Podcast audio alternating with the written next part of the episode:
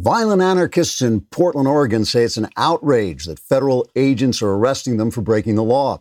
The anarchists have been terrorizing the city since May, and leftist politicians have defended that as an expression of democracy, the famous political system where violent anarchists terrorize cities for months on end.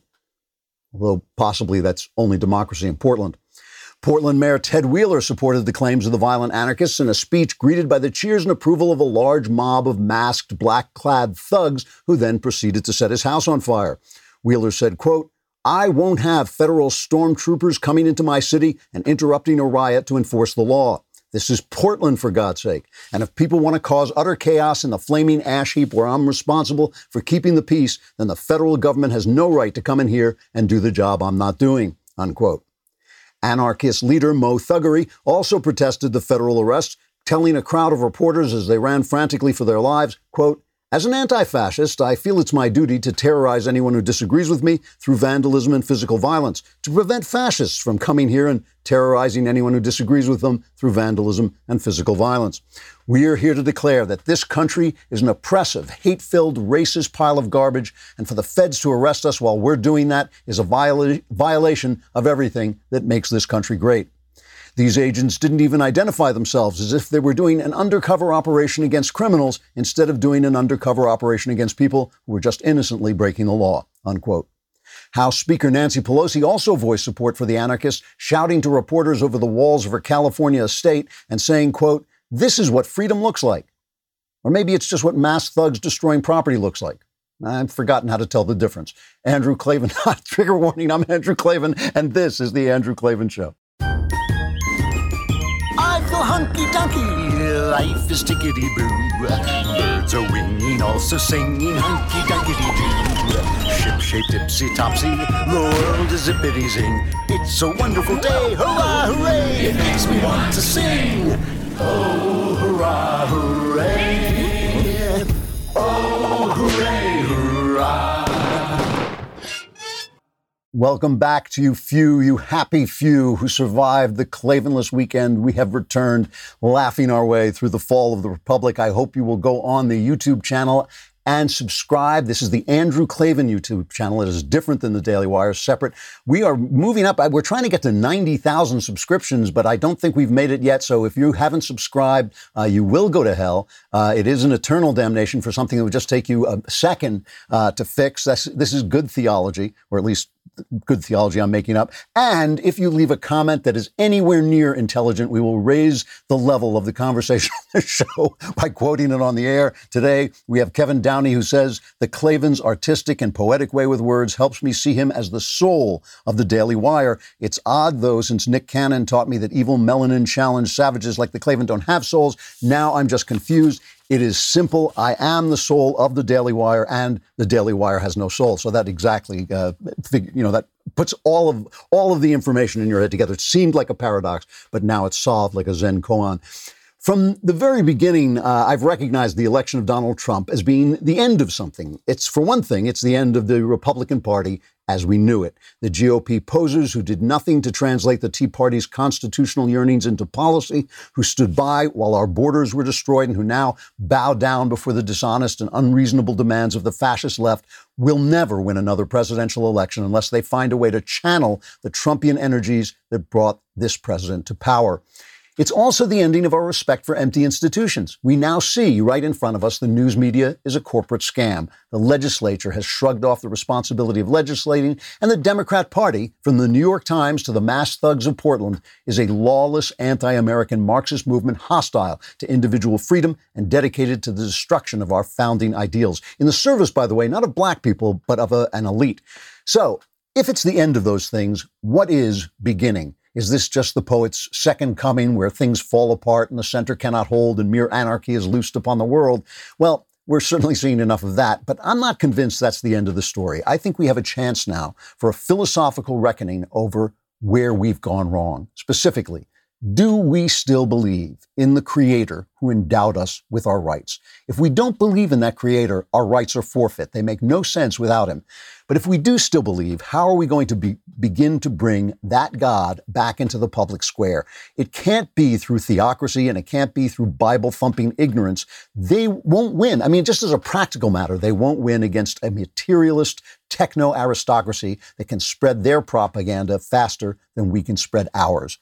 Only the truth will keep us free. And if we don't begin fearlessly questioning the truth about the God of our founding, if we can't learn to speak of him with reason and with joy, we have no argument against the tyrants who are currently on the march. The only way to prevent the poet's second coming is to stage the second coming of our faith. And we'll look more about, we'll talk more about that. But first, let us talk about Bespoke Post, because one of the things you want while you're staying home more, while you're looking at all this, what, what do they call it? doom scrolling through uh, your Twitter feed. You want to get good things in the post. You want good things to arrive at your uh, at your door, especially during the summer. Bespoke Post is here with customized box of awesome collections for guys, guaranteed to upgrade your life. Bespoke Post only sends guys the best stuff every month, no matter what you're into. Box of Awesome, awesome has you covered from style and grooming goods to barware, cooking tools, and outdoor gear. To get started, take the quiz at boxofawesome.com. Your answers will help them pick the right box of awesome for you. It's free to sign up and you can skip a month or cancel anytime. And each box costs only 45 bucks and has over 70 bucks worth of gear inside. Get 20% off your first monthly box when you sign up at boxofawesome.com and enter the code KLAVAN at checkout. That's boxofawesome.com, code KLAVAN for 20% off your first box, which will include the secret of how to spell Klavan. It's K L A V A N. You know, it's, it's, true. I just make it look this easy. You know, so, so, many people on the right want to cut God out of the conversation. You know, I remember Jonah Goldberg, a guy I really like, a guy whose writing I really like. He wrote this book, The Suicide of the West, and it began with the sentence. The first sentence is, "There are no gods in this book." And I asked him about that, but I had him on the show, and I said, "Why are there no gods in this book? How can you defend the West without defending the West vision of God?" And he said, "Well, he didn't feel he could make that argument across party lines and all this." And I think it's a mistake. I think it's a mistake. You're right. We can't make any argument without the God of our founding. It doesn't have to be Christianity. It certainly doesn't have to be any church of Christianity, any specific uh, sect.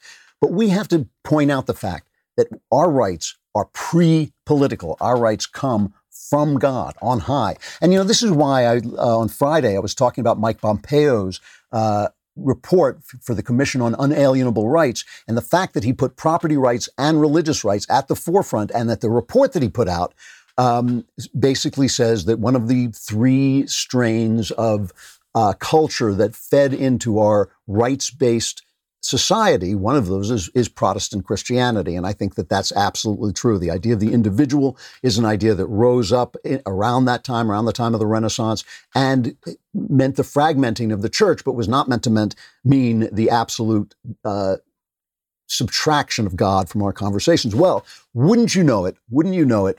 The left went after Mike Pompeo's report, a report on unalienable rights, on property rights, on free speech, on speech, uh, freedom of, of religion. They hate this. They hate this. And I'm reading, I've, I've read some of this myself, but I'm reading a collection of this from the Wall Street Journal. NPR's correspondent said this was supposed to be a fresh rethink on human rights in the 21st century, and yet the first thing you see in the report is a picture of the founding fathers. What is go- what is going on here? Why wasn't it a picture of Black Lives Matter ripping Chicago to shreds? Why wasn't it a, a picture of anarchists and Antifa terrorists uh, destroying our cities? They're the real they're the real founders of our rights. And the, the reason is, the reason is, is that Pompeo and this commission were trying to separate, right, basic civil and political rights like freedom of speech and equality from these so called rights that the left wants economic and social rights. And the thing about those rights, the rights to an abortion, the right to gay marriage, you may disagree with them, you may agree with them. It doesn't matter, but you can't have that conversation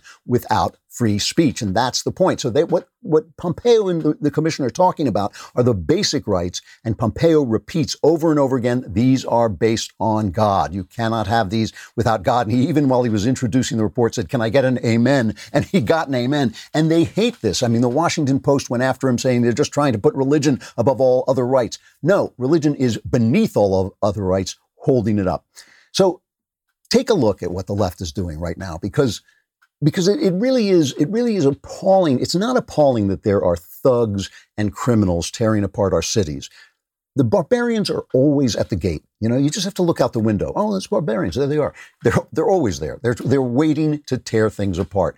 You know, you reach certain pinnacles in human thought from which there is nowhere to go but down. When you're on a pinnacle and you go forward, it's down. When you're on a pinnacle and you go backward, it's also down. You got to stay on the pinnacle. The idea that we are all created equal, that racism is a bad, that only universalism is a good, that we are all one in God's love and in God's uh, um, idea of what humanity is supposed to be.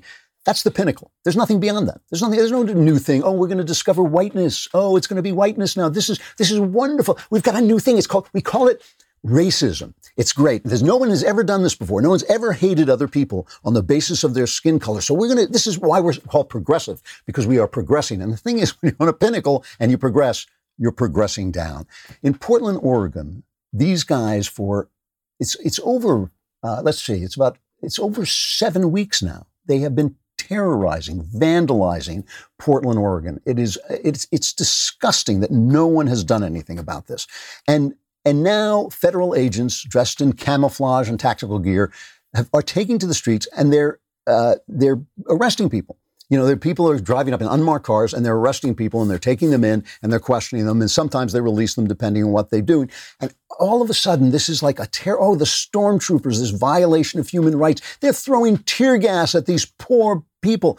Eh, Chuck Schumer is attacking it. Nancy Pelosi is attacking it. They're saying this is a violation of democracy. Well, no, it's not. It's not democracy to have a small group of masked thugs vandalizing your city. And the fact, the fact that they uh, denigrate property. They say it's just property. That's not true. It's people's dreams. It's people's buildings. It's things that people own. Property rights are essential to human rights. They come before, they support human rights. Why? Because property is simply an extension of your time. You know, I have to explain this. It's really interesting. Uh, when I go around and I talk at colleges, when I used to go around and talk at colleges before all this craziness, you know, I would have to say to them, it's not that socialism doesn't work. Socialism doesn't work, but I can imagine it working in a small, it's that it's immoral. I can imagine socialism working in a small, kind of uh, homogeneous uh, society but it's immoral. It's immoral to steal other people's property. Why? Because property is something you collect with the use of your time, and your time is your life. And if everybody owns your life, then you don't own your life. You are just a slave. That is what slavery is. Slavery is you do the work, other people get the uh, the sweat of your brow. Other people get the results of your labor. That's what socialism is. That's what slavery is. It's wrong. You have to have property rights. It also works to have property rights. The reason we have fracking, the reason we've suddenly become so dominant in the energy field, which is what's driving people like AOC and anti-Americans like AOC crazy, it drives them crazy not because it's destroying the climate. That's ridiculous. It drives them crazy because it makes us, that makes the West more powerful. And the reason we're powerful is because you don't just own the top of your property, you own it straight down. In a lot of European countries, they own what's underneath the land, but we have property rights all the way down, and that means you can frack and make a lot of money. So they, it's not the fact that the barbarians are at the gate. It's the fact that our elites are supporting the barbarians. And when I talk about Trump revealing the end of things, bringing on the end of things, this is important. It's important to realize that the people complaining about the rule of law. You know, one of the things I'm going to talk about today is I'm going to talk about this interview between Chris Wallace and Donald Trump. And I really thought it was an embarrassment. I thought it was an embarrassment to Fox News. I thought it was an embarrassment to Chris Wallace. I thought it was an embarrassment for everyone who praised Chris Wallace, not because I'm, you know, endlessly, mindlessly supporting Donald Trump, but because it was bad, bad journalism. And one of the things that's happening in this country is we now have elites basically romanticizing the thugs. I mean, moms are showing up to defend their little spoiled babies as they riot, defend them from the feds. I think they should arrest the moms. You know, there was a naked, this, this always gets me. There was a naked woman came out and planted herself uh, with her legs spread in front of the police. What this is supposed to mean, eh, don't ask me. I, I'm the wrong person to ask because I have no idea. Here's the LA Times covering this. All right. A woman wearing nothing but a black face mask and a stocking cap strode. That's always a big, whenever somebody strides in a news story, you know that they're supporting that person. Strode toward a dozen heavily armed agents attired in camouflage fatigues lined up across a downtown Portland street. The agents dispatched by the Trump administration over vociferous objections of state and city officials are part of a force that has fired projectiles at and detained activists. There's, uh, they're not rioters, they're not looters. They are looters and they are rioters, but never mind, they're activists. That's been going on since the killing of George Floyd by Minneapolis police May 25th. Numerous photos and videos posted on Twitter show the unidentified woman, woman as she halted in the middle of the street. She stood. I mean, somebody actually sat down and wrote this. She stood calmly, a surreal image of human vulnerability in the face of an overpowering force that has been criticized nationally by civil rights advocates. Talk about begging the question are they civil rights advocates or are they anti American leftists trying to destroy the country? I'm taking B. I'm taking B. I love this. Nudity, this is still the same article. Nudity has also served as a form of protest since at least the 11th century when legend holds that Lady Godiva rode naked, veiled only by her long hair to protest what? Oppressive taxation. So Lady Godiva was a Tea Partier. So you know, this is happening all around the uh, country. Chicago, uh, they were throwing things at police officers to pull down a Columbus statue. Uh, Black Lives Matter protesters looted an Amazon store in Seattle, which is hilarious. I mean, Amazon has done nothing but push this crap Black Lives Matter stuff at me. You know, a guy who reads like romantic poetry in 17th, 18th century history, and they're pushing this. But well, if you're interested, if you're interested in the poetry of John Clare, you might be interested in white fragility. Well, no, I'm not, and it's supposed to be my page serving me as their customer. But they're pushing this stuff, so they went in and looted them. Good. I'm glad. I hope they loot the entire company. You know, I mean, really, really, what are you supporting? Why are you supporting the mob? Here's here's the pictures. You can see it. I mean, it, it is just unbelievable. And and now they're and they talk about defunding the police.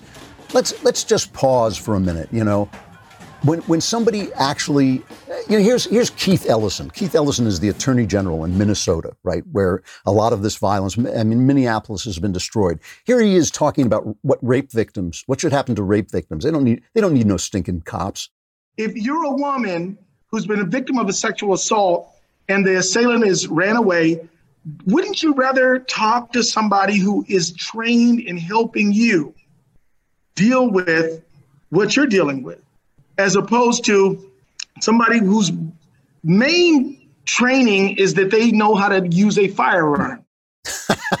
One of their main training is they also know how to use, Keith, a rape kit and gather clues about what's going on. The police are trained in dealing with this so they can catch the rapist because, you know, the thing about the rapist is he's going off to rape somebody else. You know, I mean, this is the thing. This is the kind of nonsense that the Democrat Party is talking about. This is an empty party. This is a part, you know, when I, when we talk about the end of the Republicans, and I do believe the Republicans are finished, I believe that, you know, there will, there is a, now going to be a Trumpian Republican Party or no Republican Party. This is an amazing thing. So many of my anti Trump friends on the right are saying once Trump is gone, man, the Republicans will be able to come back and reestablish their creds. And they, you know, that's, and, and that's why all the, you know, never Trump sites are called things like the rampart and, you know, the remnant. They think they're defending a remnant of something that's going to come, come back and reestablish the good of conservative governance, which wasn't taking place. I mean, we, before we had eight years of Obama, undermining our uh, our relationships with our allies, establishing relationships with the terrorist state of Iran. Before we had the Obama administration ceding an area the size of Ohio to ISIS. Before we had the uh, Barack Obama administration basically undermining our police, uh, encouraging with with the kinds of things they said, encouraging this sort of uh, uh, violence against police that we saw in Dallas and New York. Before we had that, we had the George W. Bush administration. And listen, I thought George W. Bush was a nice guy, and I supported him against the people who were against him because I thought they were against America, which obviously we now see I was right about that. But he did get us involved in wars that he didn't know how to win or how to pay for. If he had known those things, I, I, would have completely supported him, but he didn't. He got us into wars that went on and on and that are not paid for and that that ultimately couldn't be won on the terms that George W. Bush himself set. So we've had 16 years of bad governance. Trump is a better president than both those guys. He is a better president than both those guys. That's that's the thing. We're seeing that, but we're also seeing the end of the Democrat Party. The Democrat Party is now exposed for what it is. It is not an American party. It is not even a political party. It is a criminal enterprise that is against the Constitution, that wants power for itself above all others. And these are the things that are coming to an end. We have to make sure that what's beginning is a lot better than that. Let's talk about LifeLock. You got to be, you got to have LifeLock. I have LifeLock. It really is great. It's sad that cyber criminals are taking advantage of the uh, coronavirus pandemic. They send malware to scam people trying to learn about cures for the disease. They've conducted phishing attacks and devised counterfeit online pharmacies. And they've also focused on the economic stimulus by creating fake banking websites. They're out there. You know, these guys are bad. They really are. And once they take your stuff, it's really hard to get your life back in order. But we put our, inf- but all the same, we put our information at risk, and you can miss certain identity threats by just monitoring your credit. LifeLock can help. LifeLock detects a wide range of identity threats like your social security number for sale on the dark web. If they detect your information has potentially been compromised, they'll send you an alert. I have gotten them. They're really helpful. It's really good to keep watch on this stuff. And this is the big thing for me. If you become a victim of identity theft, LifeLock can help you restore your identity easier than what you can do on your own, which is almost it's very hard to do anything. No one can prevent all identity theft or monitor all transactions at all businesses. LifeLock can see threats that you might miss on your own. Join now and save up to 25% off your first year. Go to lifelock.com slash Klavan. That's lifelock.com slash Klavan for 25% off. Do not let them steal the secret of how you spell Klavan because no one knows. there are no, there are no So I watched this Chris Wallace interview with Donald Trump, and you already know what the commentary is. Trump messed this up and oh, he, you know, Chris Wallace was really strong here. And I'm going to speak really honestly about this because one of my frustrations with Donald Trump is he very, very often does the right thing. He doesn't describe it well unless he has a speechwriter. When he's talking off the cuff, he's not that articulate. He doesn't put the ideas together. He doesn't really think in those terms. He thinks in terms, he's a fixer. You know, he's the guy who says, this is broken. Here's how you fix it. At his best, that's what he is. And that, that makes him a target for bad journalism. It means that people can uh, get in arguments with him instead of covering news stories. And he doesn't, uh, while he fights back in a funny way and he fights back in an aggressive way, which is great. I mean, as far as I'm concerned, he could literally kick some of these guys down the street like tin cans, and it would not be enough to express my disdain for America's news media, America's reporters. But I'm frustrated with Trump that he doesn't always come back and say, yeah, this is why I say this. I say it because this, this, this, and this you know, I understand everybody who loves Trump yells at me about this and they say, well, what do you want? You want him to do the wrong thing but say the right thing? No, but we live in a democracy where, in theory, we settle our differences with words. And so words are an important tool. George W. Bush had this uh, problem too. He was inarticulate, and it doesn't help when you're fighting a press that is articulate and is prepared. So I was really frustrated when I saw Chris Wallace come up against Donald Trump. Now, I'm not going to say, oh, Chris Wallace is a leftist agent or all this stuff. I don't even know what Wallace's uh, politics are. He has pretty much the same style with everybody, but sometimes he brings some kind of quality. I, he has this very aggressive, interrupt you, pushing style, but sometimes he brings actual solid quality questions. And in this thing, it was it was utterly absurd. It was utter, I mean, they got in this fight over just talking about defunding the police, where Trump said that Joe Biden wants to defund the police, and Wallace struck back. Here's that exchange. Liberal Democrats have been running cities in this country for decades. Poorly. Why is it so bad right now? Uh, they've run them poorly. It was always bad, but now it's gotten totally out of control. And it's really because they want to defund the police, and Biden wants to fund, defund no, the police. Sir, he does not. Look, he signed a charter with Bernie Sanders. I will get that one, just like I was right on the mortality rate. Did you read the charter that he agreed to? it says to? nothing about defunding the police. Oh, police. really? It says abolish. It says a fund. Let's go. All right. Get, well, me, you, get me the charter, please. All right. Chris, you've got to start studying for these. so, so, Trump gets to the page and it doesn't say, it never says Biden says defund the police. And so Trump looks like he comes up short. And of course, all the anti Trumpers come up against him. But Biden actually did say effectively that he was going to defund the police. Here's an interview that he gave earlier uh, where he called the police the enemy. Do we have that? Instead of sending two police officers with deadly weapons to that Wendy's drive through in Atlanta, we could have sent a wellness counselor and a tow truck and then Rayshard Brooks would still be alive today. And his three daughters would still have their daddy. Are you open to that kind of reform? Yes, I propose that kind of reform. Surplus military equipment for law enforcement. They don't need that. The last thing you need is an up armored Humvee coming into a neighborhood. It's like the military invading. They don't know anybody. They become the enemy. They're supposed to be protecting these people. So my generic point is But that do we agree that we can redirect some of the funding? yes, uh, absolutely. So if you redirect funding away from the police, that's defunding the police. The idea, you know, there are some people who say that uh, the police, if they get too militaristic, uh, they become they get a, a military mindset.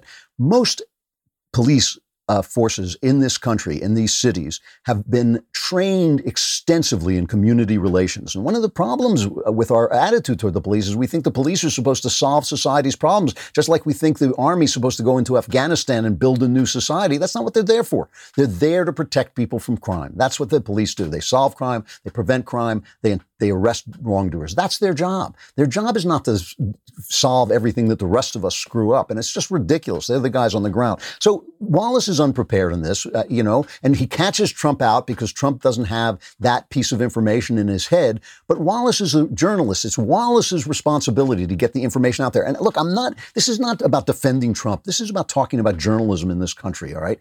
Let- Let's just take a look at this, the thing about the mortality rates, where they had that exchange about the mortality rates. We have the seventh highest mortality rate in the world. Our mortality rate is higher than Brazil.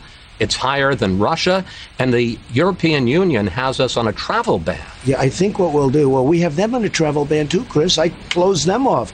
If you remember, I was the one that did the European Union very early. But when you talk about mortality rates, I think it's the opposite. I think we have one of the lowest mortality It's not rates true, in the sir. world. We, well, we, are going we to take have a look. We had 900 deaths on a single day. We will This- take a this- look. Number one, low mortality rate. I hope you show the scenario because it shows what fake news is all about. Okay.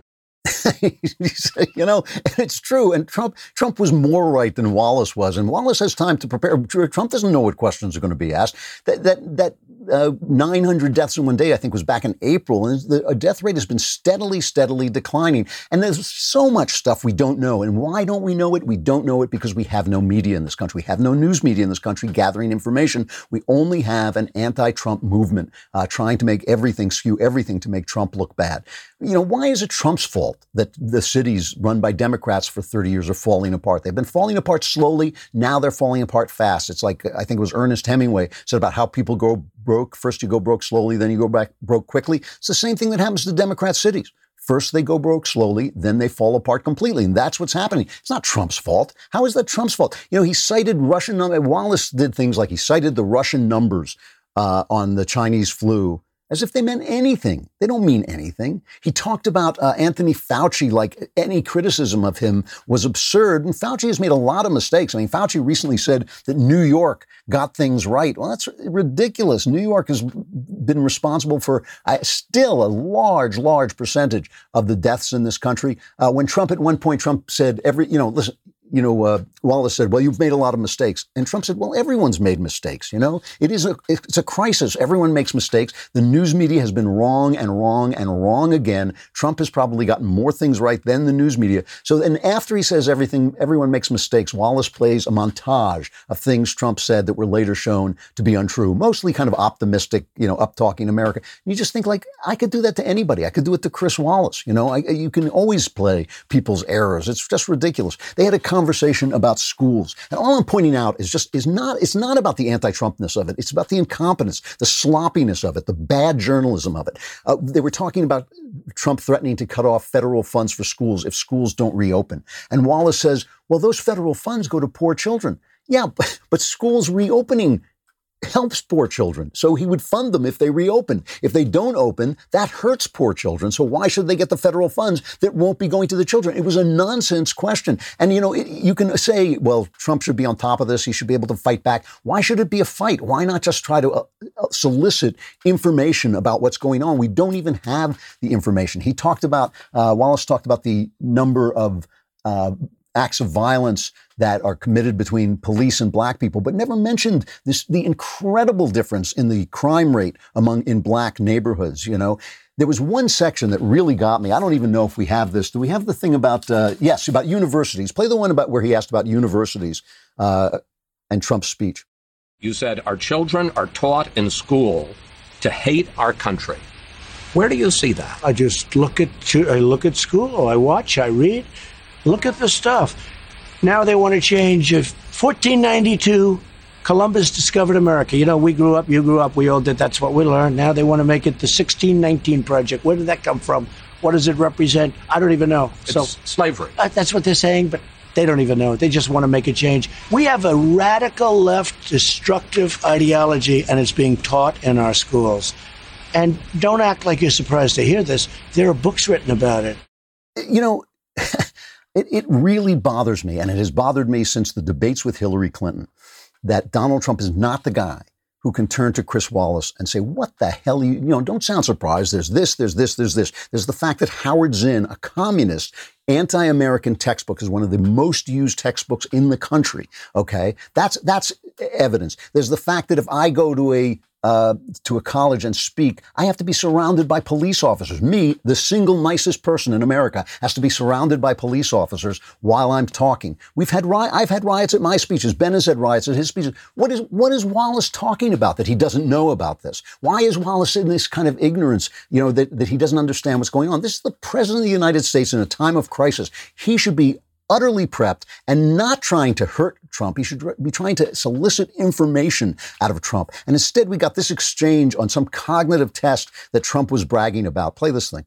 It's not the hardest test. No, but the it, last there's a picture and it says what's last, that, and it's an elephant. No, no, no. You see, that's all misrepresentation. Well, that's what it was on the web. It's all misrepresentation because yes, the first few questions are easy. But I'll bet you couldn't even answer the last five questions. I'll bet you couldn't. They get very hard, the last five well, questions. one of them was count back from 100 by 7. And let me tell you, 93. you couldn't answer. you couldn't answer. All right, what's the question? Many of the questions. I'd get you the test. I'd like to give it, but right. I guarantee you that Joe Biden could not answer those questions. Okay. Okay. Uh, you- And I you answered about- all 35 questions correctly. A, a childish exchange. It's a childish exchange, and you can say, "Well, Trump is being child," but Trump is fighting back there. What are they? What are they talking about? What are they talking about this test? I mean, it's it's you know it's ridiculous that that's what Chris Wallace, with an hour with the president of the United States, when cities are on fire, when leftists are tearing everything down, when people are ill, that's what he's asking questions about. It's shabby, it's sloppy, it's bad journalism, and never mind Trump. This is what the problem is. This is the problem that we can't get the information that we need. All right, let us talk about the Reader's Pass.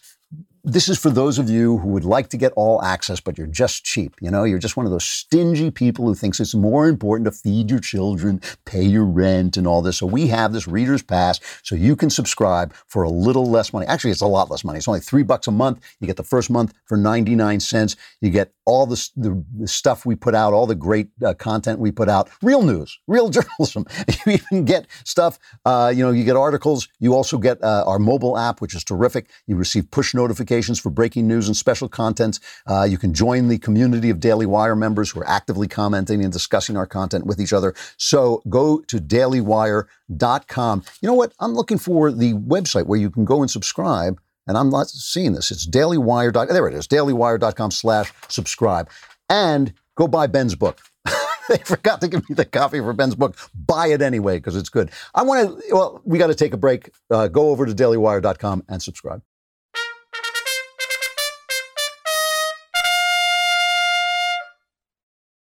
I, you know, I want to take a look for just a minute at an exchange. This is still talking about Wallace and Trump. I want to take a look at a, an exchange between a guy named Andrew Marr on the BBC and the Chinese ambassador uh, to Britain. And remember last week we played those just horrific pictures of Uyghur Muslims being uh, on their knees, hooded, shaved, their heads shaved, being herded onto trains like it was the Holocaust. And we know that the Uyghur Muslims are, are being raped. They're being, uh, you know, re-educated, as they so lovely, uh, the lovely phrase they have for it in China. This is a, an atrocity going on. While our NBA is doing business with them and then telling their players that they can wear Black Lives Matter shirts, Marxist Black Lives Matter shirts, while supporting and doing business with the Chinese Communist Party that is committing these atrocities. So, you know, when I talk about the end of our institutions, they're just naked out there. They're naked in front of us that they don't, this is not a moral thing. This is all about kowtowing. It's all about the money. It's all about fear of, you know, being sued, uh, fear of being seen as racist, which is like the worst thing anybody can be called in America. So Andrew Marr and, and the BBC is a stone leftist organization. The BBC is a an outgrowth of the so, of the Socialist Party in Britain. It is just a socialist organization. You do not get the news from the BBC, okay? Still, still, they're professional journalists, okay? They are professional leftist journalists. They're unfair, they're skewed, they're biased. I would even call them intellectually corrupt, but they're still journalists. And this is the problem. What Chris Wallace did was not journalism. And, and you know, I'm not the guy who always attacks Chris Wallace. I have some problems with him, but sometimes I think he does a good job. And I don't sit around and say this thing. I'm talking about a level of, of quality in our journalism. I just want you to listen to the difference. The Chinese ambassador basically tries to wiggle out of these drone pictures of Uyghur Muslims being trained off to God knows where, what retraining camps, and how Andrew Marr of the BBC challenges him. What is happening here, Ambassador? I do not know where did you get these uh, video The- the- clips. the- and, the- uh, these, and- these have been going around the world. They've been authenticated by Western intelligence agencies and by Australian ex, uh, uh, experts who say these are Uyghur people being let me pushed tell onto you, trains ma- let and me, taken let off. me tell, tell you this: the uh, uh, so-called uh, uh, Western intelligence keeping up make this a false accusation against China. They said one million more Uyghur Yes. has been uh, persecuted. You know how, how big, how, how many population Xinjiang has? It's just about 40 years ago, it's a four, five million. Now it's 11 million people. And people say, you know, we impose, uh, we have a, ethnic cleansing, but the population has doubled in the 40 years. According, uh, I'm so sorry to interrupt, but according to your own local government statistics, the population growth in Uyghur jurisdictions in that area has fallen by 84% between 2015 and 2018. 84%. I mean, that's that's a lot. That's not gotcha journalism. That is challenging a guy on vetted uh, movies that he's got with vetted facts that he's got from the guy's own government. And it's not. He's not trying to get him. You can just tell the difference. He's not trying to get him. He's not trying to have people on Twitter say, "Oh boy, you know, Wallace really took on Donald Trump." He's just trying to get the facts out of the guy who is obviously skirting the response the Chinese responsibility for the violation of human rights that we can all see right in front of our eyes. It's a different, it's a different profession he's in. Andrew Marr's in a different profession than Chris Wallace was in last night when he was doing this with Trump. And you know, it, in in some ways, it pains me to hit Chris Wallace because Chris Wallace has done some good interviews, and he didn't lie down dead like the rest of the news media during the Obama years. He did sometimes question Obama people. He did, you know, do some hard uh, uh, some hard interviews with Obama partisans uh, during that time when the rest, when ABC, CBS, and NBC were firing people if they reported anything negative about Obama. So he has done good work. And the only reason I go after him is because if he's going to do sloppy work, if he's going to do inefficient uh, work, who is going to do the work? How are we going to get the information that we need to stay safe, to know whether we should move out of our city or whether these guys are going to come and destroy our homes and take away our property? We don't know. We don't know. We have no way of knowing because the left is running uh, the, the press is running interference for the left, and we have nobody to step up and say, I'm just going to cover this story and get these facts because my job is not to make a point. My job is to garner information from the, the people who are in charge. Uh, you know, I think it's a really bad thing, you know, and this is, and it plays in to our sense that it's not the government or the people who are in control any longer. This is part of what it plays into. It plays into a sense of conspiracy. You know, there's a story uh, out of Jersey, New Jersey. Uh, a gunman wearing a FedEx driver's uniform went into the home of a federal judge, right, uh, in named Esther Salas, an Obama-appointed judge, shot their college-educated son to death and wounded the husband.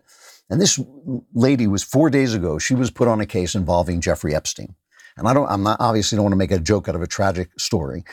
It's a weird story involving uh, Jeffrey Epstein. It's a suit against Deutsche Bank accusing a, a, a, a joint action suit accusing Deutsche Bank of not having reported some dodgy uh, operations, including with Jeffrey Epstein, that may have lowered the value of and the responsibility of the bank. So these people are saying, you know, we got screwed by the bank losing its reputation and losing its responsibility for dealing with people like Jeffrey Epstein without telling us. So it's a weird story.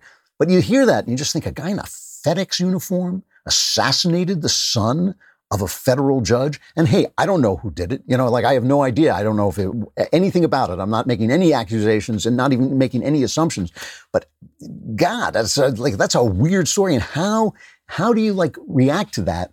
You know, knowing that Jeffrey Epstein died and there were no guards around and there were no cameras around, and you feel like a nut. You know, you feel like like I'm I'm like the last person to believe in any conspiracy. I'm always like the last guy who suddenly says, "Yeah, you know, maybe that guy actually meant to kill Lincoln." You know, like I'm sort of I always just assume everybody's an idiot bumping into things, but like you know, this is the kind of thing when you think about this, and you, you know, uh, Ghislaine Maxwell is now in in jail. And she says, according to sources, according to a report, she says that she believes Epstein was murdered and she's afraid of being murdered too. Who can blame her? Who can blame her? I mean, I don't know. This may be naive. I, you know, I don't like to speculate on something that I don't know enough about. But it, you know, I don't understand why they don't just depose her. Just say, "Here's a deal. You won't go to prison, or you'll go to prison for only a year, or something like that." Just tell us what you know. Give us the information so you can protect your life, and we can protect you.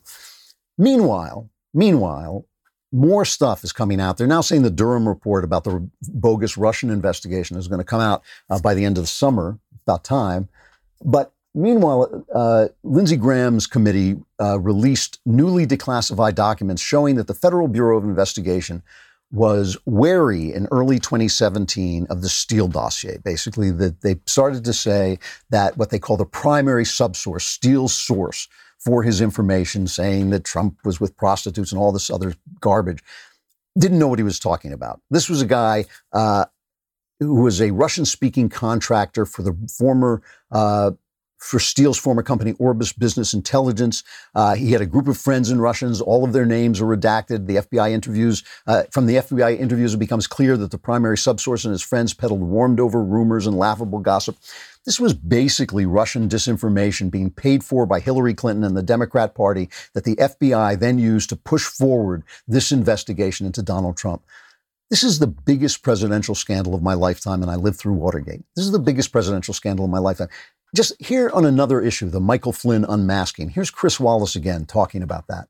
First of all, it's not extraordinary. Unmasking is pretty routine. The effort by people in an administration to find out who a, masked uh, American person is. It, it, happens in the in the Trump White House. It happened, I think, 16,000 times the year before last. What's a crime is leaking it, but unmasking isn't. So, you know, he's playing down this massive effort to unseat uh, a duly elected president. And he doesn't ask one question of Trump about that. Instead, they're arguing about cognitive tests. It's a massive journalistic failure. And the reason, the reason I harp on this so much is because it's hard to know right now what we're looking at. We, when we see all this violence, when we see people people who are supposed to be our authorities in the country telling us that this country is essentially bad, that this country is essentially a bad country. When you see them attacking Mike Pompeo for saying what he did say, that this is essentially a good country, that when our soldiers are sent out into the field, and I've talked to them about this, I've talked to soldiers in the field about this, and what they say is, you know, we feel that we're the tip of the spear of an essentially good country. We know about all the flaws, we know about all the human failings, but essentially this is a good country. How can you say it's not when, as I continue continually point out there's nobody walking the earth who has political freedom who doesn't owe it in part to American treasure and blood. Nobody, not one person who has political freedom, the essential freedoms, the essential freedoms, who didn't somehow have them defended or installed or inspired by America. And you know, this is the thing. So when the when our institutions have become so empty, when our elites have become so decadent that they can no longer support the very founding of the country that has given them everything they have, we have to start saying to ourselves, well, okay, Trump has now brought this to a boil. He has lanced the boil and he has brought this thing to the surface, and we can all see it in front of us. What is going to begin? Is it going to be this endless bullying, this racial uh, Maoism, which is what it is? It's used, it's, you know, they call it race, but it's just Maoism. It's just intimidating you, making you hate your culture, making you bow down to the violent people, making you bow down to the thugs with their uh, sticks, their wands that they beat people with, and they're vandalizing the property. And we're not supposed to, and we're supposed to think it's the police's mean, mean old police's fault or the federal agent's fault for defending us.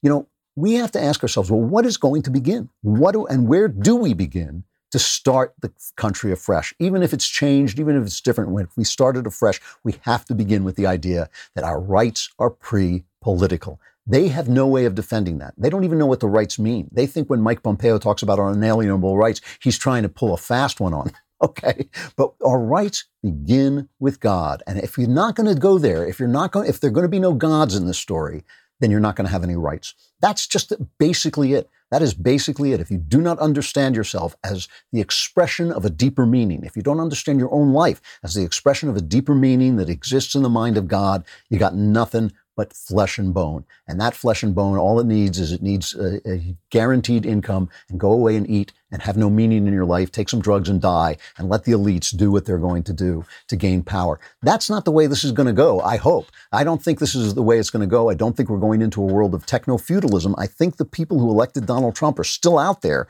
and they better get their game on because this is going to be a really tough few months, and none of this stuff is going to stop until you all, you know, the, the beatings will continue until morale improves and you all agree to vote for Joe Biden to make it stop.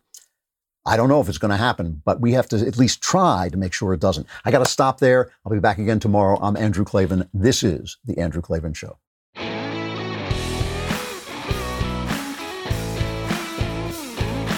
Hey, if you enjoyed this episode, don't forget to subscribe. And if you want to help spread the word, give us a five star review and also tell your friends to subscribe too. We're available on Apple Podcasts, on Spotify, wherever you listen to podcasts. Also, be sure to check out the other Daily Wire podcasts, including The Ben Shapiro Show, The Matt Walsh Show, and The Michael Knowles Show. Thanks for listening.